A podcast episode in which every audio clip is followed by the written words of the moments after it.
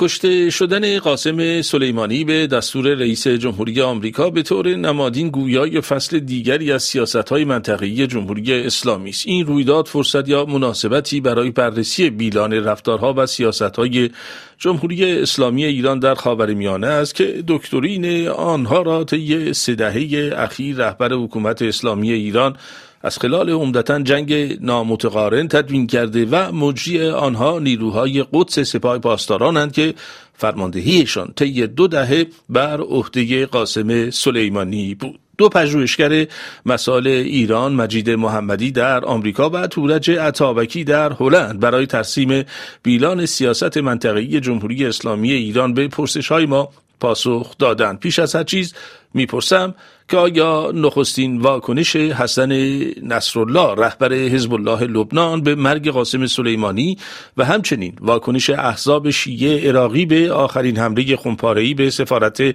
آمریکا در بغداد نشان نمی‌دهند که گروه های شب نظامی سنتا همسو با تهران در خاورمیانه میکوشند اکنون از سیاست های تاکنونی تهران. در منطقه فاصله بگیرند آقای مجید محمدی شما شروع می کنید این بخشی از سیاست جمهوری اسلامی بوده که معمولا با برخی عملیات تلاش می‌کرده که حضور ایالات متحده در منطقه رو به چالش بکشه. اما در مواردی که با واکنش ایالات متحده مواجه میشن تا حدودی عقب نشینی می‌کنن اما دوباره برمیگردن به سیاست قبلی. رفتار جمهوری اسلامی در منطقه نسبت به ایالات متحده اینم اعلام شده. نکته ای نیست که ما خودمون برداشت بکنیم. سیاست جمهوری اسلامی خروج نیروهای ایالات متحده از منطقه میانه هم بدون توجه به اینکه دولت‌های منطقه برخیشون با ایالات متحده همکاری دارن جزء حقوق ملیشون هست. اینکه آبهای آزاد جای کشتیرانی هست و هر کشوری می‌تونه استفاده کنه. کامل مقررات بین المللی رو اینها نادیده گرفته و حرفشون این هست که ایالات متحده از منطقه باید خارج بشه. سیاست دیگر جمهوری اسلامی که اون هم به صراحت همیشه اعلام شده محو اسرائیل هست که این خب مایه تنش دائمی در منطقه خواهد بود. و سیاست سوم هم تخریب دولت‌های ملی است. شما الان به وضعیت سوریه وضعیت عراق یمن و لبنان نگاه بکنید. دولت‌های ملی ارتش‌های ملی در منطقه اینها مدام هر چقدر حضور جمهوری اسلامی بیشتر بوده این دولت ها ضعیفتر و ضعیفتر شدن. نتیجه این سیاست جنگ دائمی در منطقه است. حالا در یک مواردی اینها ممکن است که عقب بکشن تحت فشار افکار عمومی بین المللی تحت فشار تحریم ها یا برخوردهای نظامی که البته محدود خواهد چون هیچ کشوری امروز در دنیا به دنبال جنگ با ایران نیست. سیاست های جمهوری اسلامی رو که ما در کنار هم بگذاریم معنیش این هست که ما در منطقه خاورمیانه با یک جنگ بلند مدت روبرو خواهیم بود. آقای تورج عطابکی در توصیف سیاست منطقی جمهوری اسلامی اون رو توسعه هلال شیعی توصیف کردن بزند و از اون به عنوان نوعی توسعه طلبی فرقی یا شیعی یاد کردند. بفرمایید که ارکان این سیاست منطقه دقیقا چه بودند و امروز چه وضعیتی دارند؟ اجازه بدید که اشاره کنم که چهل سال پیش وقتی که انقلاب اسلامی در ایران پیش و زمامداران اون زمان جمهوری اسلامی اعلام کردند که در پی ایجاد نظم تا جهانی هستند و انقلاب رو می‌خوان صادر بکنند شاید بسیاری از ناظران جدی نگرفتند این طرح رو. اما گذران این سالها نشون داد که آنچه که در حقیقت تعللی رو پیش نیاورده در رفتار جمهوری اسلامی در جهان در منطقه در حقیقت پایبندیشه و اون رسالتی که در عرصه روابط بین الملل داره. یعنی از یک سو می‌دونیم که انقلاب اسلامی در بطن جنگ سرد و جهان چند قطبی یا دو قطبی آن زمان پیش آمد.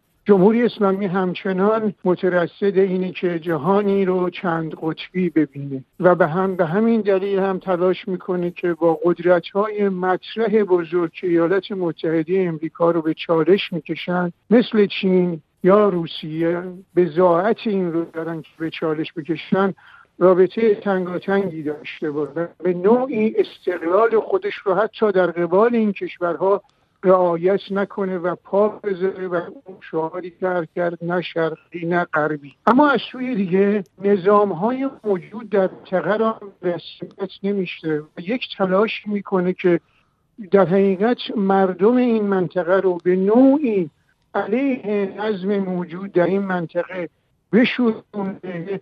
نظام های دست نشانده خودش یا در حقیقت در پیوند با سیاست های بلند مدت خودش تو این منطقه سامان بده. می‌بینیم که مثلا به کشورهای همسایه ایران دورتر نگاه بکنیم می‌بینیم که رابطه جمهوری اسلامی حتی با کشورهایی که با حکومتاشون رابطه نسبتا محترمانه و قانونمندی داره اما از طرف دیگه تلاش می‌کنه که از پایین با نیروهای مخالف اون حکومت ها هم رابطه داشته باشه و زمینه رو برای در حقیقت نوعی یارگیری در این کشورها فراهم بکنه و حکومت های قانونی این کشورها رو هم به چالش بکش یعنی اون نظمی که در این کشورها وجود داره خورند و پسند سیاست های جمهوری اسلامی نیست. نمونه خیلی روشنش رو نگاه بکنیم و همین همسایه ایران افغانستان. از یک طرف جمهوری اسلامی دایه اینه داره که ثبات افغانستان در حقیقت برای ایران بسیار مهمه. دولت قانونی از افغانستان دولتی است که در حقیقت مشروعه و باید به رسمیت شناخته بشه و جمهوری اسلامی با این دولت رابطه داره. اما از سوی دیگه همیشه تلاش کرده که گزینه های دیگه ای هم در پهنه سیاست وزی افغانستان برای خودش داشته باشه و حمایت بکنه از نیروهای افغانستان طالبان که در حقیقت جمهوری افغانستان رو و ثبات این کشور رو به چالش کشیدن.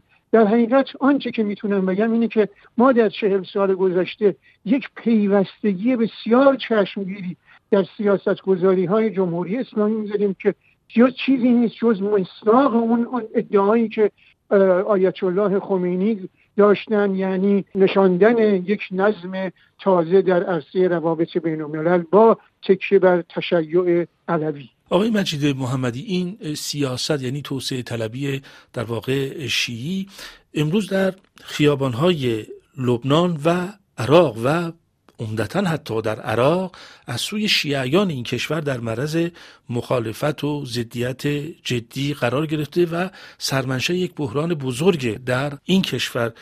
بفرمایید که با توجه به این در واقع مخالفت ها چه بیلانی از عملکرد جمهوری اسلامی ایران در خاورمیانه میشه به دست داد طی دست کم دو دهه اخیر. ببینید گفتمان جمهوری اسلامی تحت چارچوب مجموعه سیاست هایی که من خدمتتون عرض کردم و همچنین بحثی که آقای عطابکی در مورد بیثباتی مطرح کردن نتیجه اینها تلاشی که جمهوری اسلامی داشته برای اینکه این سیاست ها رو اعمال کنه یک به دولت های ضعیف در منطقه منجر شده و دو تلاش مستمر جمهوری اسلامی برای بست فساد در منطقه بوده.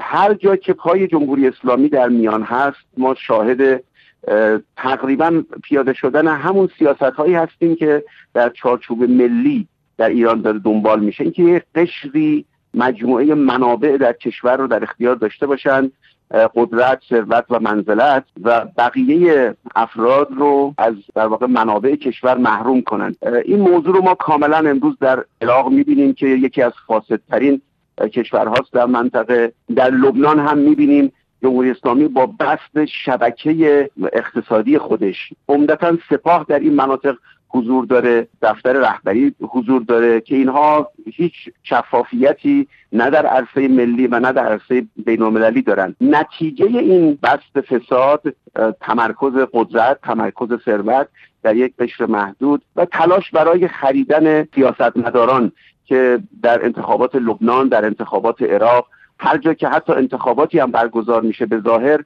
جمهوری اسلامی تلاش کرده که این نتایج رو به نفع یک قشر محدود و سیاست های خودش تغییر بده. نتیجه اینها ناکارآمدی بوده نتیجه آنها بیتوجهی به نیازهای مردم بوده. به همین دلیل هم هست که امروز ما در لبنان و در عراق شاهد نوعی اعتراض عمومی هستیم. نه, نه فقط در بخش هایی که سنتا همپیمان جمهوری اسلامی به حساب نمی آمدن اقشار سنی یا کردها بلکه شیعیان هم در عراق و هم در لبنان در برابر این سیاست ها اعتراض می‌کنن اعتراضات گسترده هست. اتفاقا جمهوری اسلامی برای سرکوب این اعتراضات به همون سیاست هایی تمسک پیدا می‌کنه که در چارچوب ملی این کارها انجام شد. در عراق تا کنون شاید چیزی حدود بیش از 500 نفر کشته شدن در عرض دو سه ماه اخیر. توصیه آقای سلیمانی به مقامات عراقی مشخص بود. کاملا منابع مختلف گزارش دادن که باید شما اینها رو سرکوب کنید به همون روشی که در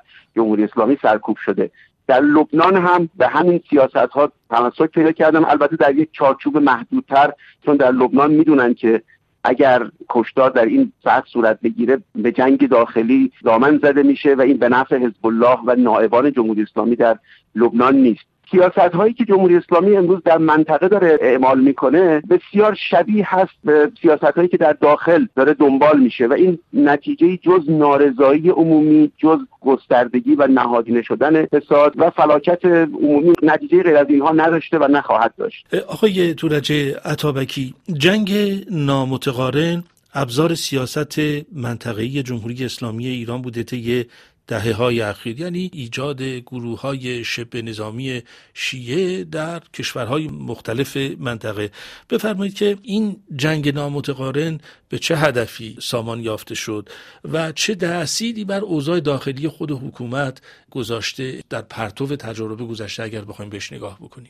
اگر به رفتار چهل ساله جمهوری اسلامی ایران نگاه بکنیم متوجه این امر میشیم که جمهوری اسلامی قرار نداره که بر نهادهای عرفی که ما در روابط بین الملل با اونها آشنا هستیم تکیه کنه و از طریق اون سیاست های خارجی خودش رو به نوعی پیش ببره. این امر رو حتی در مورد سیاست های داخلی هم ما می‌تونیم ببینیم. که نهادهای عرفی که وجود داشتند و سنتی که وجود داشتند چندان مورد مهر جمهوری اسلامی و توجه جمهوری اسلامی نیستند. مثلا در کنار نیروی انتظامی ما در کشورها از جمله ایران سیاست جمهوری اسلامی اینه که نیروهای بسیج مردمی یا میلیشیا یا از این دست رو در حقیقت سامان بده که گاه متصوره بر اینکه این اینها توانشون بیشتر از نیروهای انتظامی هم هست. می‌بینیم که مثلا در مورد کشور همسایه عراق بسیاری از اسلامگرایان حتی عراق بر این باورند بر این ادعا هستند که نیروی هشت شعبی باید در ارتش عراق ادغام بشه و این جمهوری اسلامی است که پافشاری می‌کنه که اینها باید حضور داشته باشن مستقل از ارتش. در مورد مسئله لبنان هم این رو ما می‌بینیم که در کنار ارتش رسمی این کشور ما نیروهای حزب الله رو داریم که ساز خودشون رو می‌زنن و سیاست های خودشون رو دارن. یعنی در حقیقت ما با یک نوع سیاست گذاری های میلیشیایی از سوی جمهوری اسلامی روبرو هستیم. گاه من در فرسنگ ها دور در کشوری مثل مثلا ونزوئلا هم این رو می‌تونم رسد بکنم که دولت وقت ونزوئلا تلاش می‌کنه که گروه های میلیشیایی رو سامان بده برای سرکوب اعتراض هایی که حیات این دولت رو تهدید می‌کنن. بنابراین اگر به واقع بخوایم یک نتیجه برسیم در مورد رفتار جمهوری اسلامی در روابط بین الملل اینه که این حکومت این دولت این نظام وقعی به اون ارزش ها و نرم های موجود در روابط بین الملل نمیده و به همین خاطر هم سردرگمی ایجاد کرده. درسته که نماینده رسمی این دولت وزارت امور خارجه آقای ظریف در نشستای اینجا اونجا شرکت می‌کنه و تلاش می‌کنه که یک تصویر بسیار بسامان و درخور پسند روابط بین الملل از جمهوری اسلامی ایران ارائه بده. اما به واقع رفتار جمهوری اسلامی ایران کاملا مقایر با اینه. به همین خاطر هم یک نوع سردرگمی هم در رسد کردن رفتار این جمهوری اسلامی برای بسیاری از ناظران پدید میاره. آقای مجید محمدی اگر هدف جمهوری اسلامی بست نفوذ خودش در منطقه بوده تا کجا جمهوری اسلامی تونسته از خلال این سیاست های نظامیش در منطقه به این هدف برسه؟ در یکی از صحبت آقای خامنه ای به سراحت اعلام کرد که ما در دنیا اصولا قرار نیست که یک حکومت عادی باشیم. این رو ایشون در برابر مجموعی از انتقادات مطرح کرد که به دنبال این هستند که جمهوری اسلامی رو به یک حکومت عادی تبدیل کنند و روابط میان جمهوری اسلامی و دیگر کشورها رو نرمالایز کنند به یک شکل نرمال در بیارن. سیاست سدهی آقای خامنه‌ای و قبل از اون سیاست آقای خمینی هم مبتنی بر این بوده است که جمهوری اسلامی یک حکومت غیر عادی باشه. البته این غیر عادی رو شما اگر ترجمه کنید به زبان امروز بین الملل تبدیل میشه به یک حکومت یاقی. این حکومت یاقی باید متناسب با مجموعه رفتارهای یاقی گرایانش در سطح دنیا و بالاخص در منطقه در داخل هم باید به گونه ای رفتار بکنه که از مجموعه این سیاست ها پشتیبانی بشه. یک نکته بسیار مهم در سیاست داخلی جمهوری اسلامی عدم تحمل هر گونه انتقاد از سیاست های منطقی است. شما اگر به رفتار اصلاح طلبان نگاه بکنید در طی دهه اخیر اونها معمولا به غیر از موارد بسیار نادر مثل صحبت های آقای رفسنجانی در مورد انتقاد ایشون از حضور جمهوری اسلامی در سوریه یا صحبت آقای کرباسچی که بعدا پس گرفتن اصلاح طلبان در برابر سیاست منطقه جمهوری اسلامی معمولا سکوت می‌کنند به دلیل اینکه در اون هیت سرکوب به شدت شدید هست. اگر انتقادی صورت بگیره کوچکترین انتقاد به سیاست های منطقه جمهوری اسلامی و سیاست خارجی تحمل نمیشه. این نکته خیلی بارز هست. معمولا در کتب سیاست خارجی گفته میشه که سیاست خارجی ادامه سیاست داخلی هست. در جمهوری اسلامی این کاملا به شکل بارزش دیده میشه. سیاست داخلی چون مبتنی است بر تمرکز قدرت چون مبتنی است بر فساد گسترده چون مبتنی است بر اقتدارگرایی و تمامیت خواهی در سطح منطقه هم عین همین سیاست پیگیری میشه. اینها به شکل انعکاس معمولا در داخل و خارج دیده میشن. یک سیاستی که در داخل دنبال میشه شما انعکاسش رو در خارج می‌بینید و بالعکس. نتیجه این داستان غیر از حالا مسئله اقتدارگرایی و تمرکزگرایی و عدم شفافیت در داخل نتیجهش برای مردم ایران این بوده است که بالاخص در یک دهه گذشته بخش قابل توجهی از سرمایه های اونها در تنش های بیحاصل منطقه‌ای که هیچ نتیجه برای منافع و امنیت ملی کشور نداره. اینها هزینه بشه و مردم ایران نسبت به منابعی که باید در اختیارشون قرار بگیره و به توسعه کشور کمک بکنه نسبتا هیچ گونه ورودی ندارن. به عنوان آخرین پرسش در لحظات باقی مانده از برنامه آقای عطابکی تا کجا کشته شدن قاسم سلیمانی فرمانده پیشین سپاه قدس و بازوی اصلی اجرای سیاست های منطقی ولی فقی در خاورمیانه اثر گذاشته در ادامه و پیگیری این سیاست منطقی و آیا قدرت بازسازی سپاه قدس به عنوان مجری این سیاست ها بعد از مرگ او به قوت خودش باقیه؟ اجازه بده بگم که از دو سو میشه این رو نگاه کرد. نخست این که ایالات متحده امریکا کشورهایی که همپای ایالات متحده امریکا هستند به این نتیجه رسیدن به داوری من که در حقیقت اون شاخک های جمهوری اسلامی رو خارج از مرزهاش به نوعی قطع بکنن و این رو از تلاشی که می‌کنن برای تهدید نفوذ جمهوری اسلامی در لبنان در سوریه در عراق اینجا و اونجا میشه دید و در همین راستا هم من کشتن قاسم سلیمانی رو می‌تونم رسد کنم و ببینم و تحلیل کنم. از سوی دیگه گمان نمی کنم که کشتن قاسم سلیمانی تغییر چندانی در سیاست گذاری های جمهوری اسلامی ایران ایجاد کنه. من درباره توانش بزاعتش اشاره ای ندارم. اما در طرح کار جمهوری اسلامی وقفه ایجاد نخواهد کرد و جمهوری اسلامی همچنان بر اون سیاستی که بیشتر بهش اشاره رفت و در زمان قاسم سلیمانی در حقیقت انجام می‌شد تکیه خواهد کرد و انجام خواهد داد. اما اجازه بدید همینجا کوتاه اشاره کنم که زمان به نفع جمهوری اسلامی به داوری من نیست. به خاطر اینکه منطقه به شدت دستخوش تغییره. یعنی اون مردمی که شاید چهل سال پیش یا سی سال پیش به نوعی لبیک می‌گفتن به, به فراخانهای بسیار رادیکالی که از, گروه، از سوی گروه های از این دست اینجا و اونجا شکل می گرفت در حال حاضر دنبال گزینه های دیگه برای زندگی خودشون هستند و در حقیقت این رو از همین اعتراض های لبنان اعتراض های عراق می بینیم نسل تازه ای که داره در حقیقت شکل می‌گیره.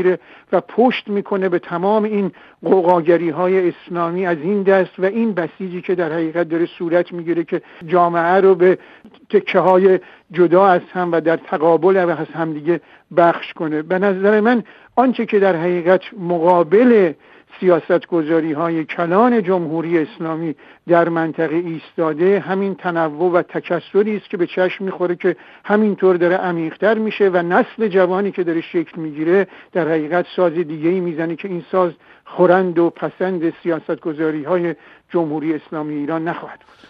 بسیار خوب. از توضیحات شما آقایان مجید محمدی و تورج عطابکی بسیار سپاسگزارم و ممنونم که در این میزه گرد شرکت کردید.